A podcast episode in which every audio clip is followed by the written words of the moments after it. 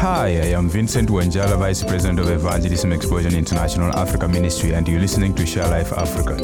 This time of year, we are reminded of freedom and how blessed we are to be free. You see red, white, and blue nearly everywhere in June and July. Why is that? Why do we tend to see fireworks stands, s'mores tater tots, and hot dogs as the 4th of July approaches?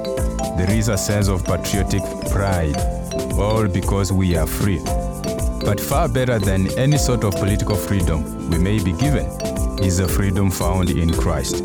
2 Corinthians 5:17 says that if anyone is in Christ they are a new creation. New creations are free from past mistakes simply because they are new. It is truly a miracle. Jesus bringing dead hearts to life and setting captives free. So, who can you share the freedom you have found in Christ with? If our freedom as a nation is worth celebrating, how much more should we celebrate our freedom from sin? Visit sharelifeafrica.org for tips and resources to help you share the gospel with others.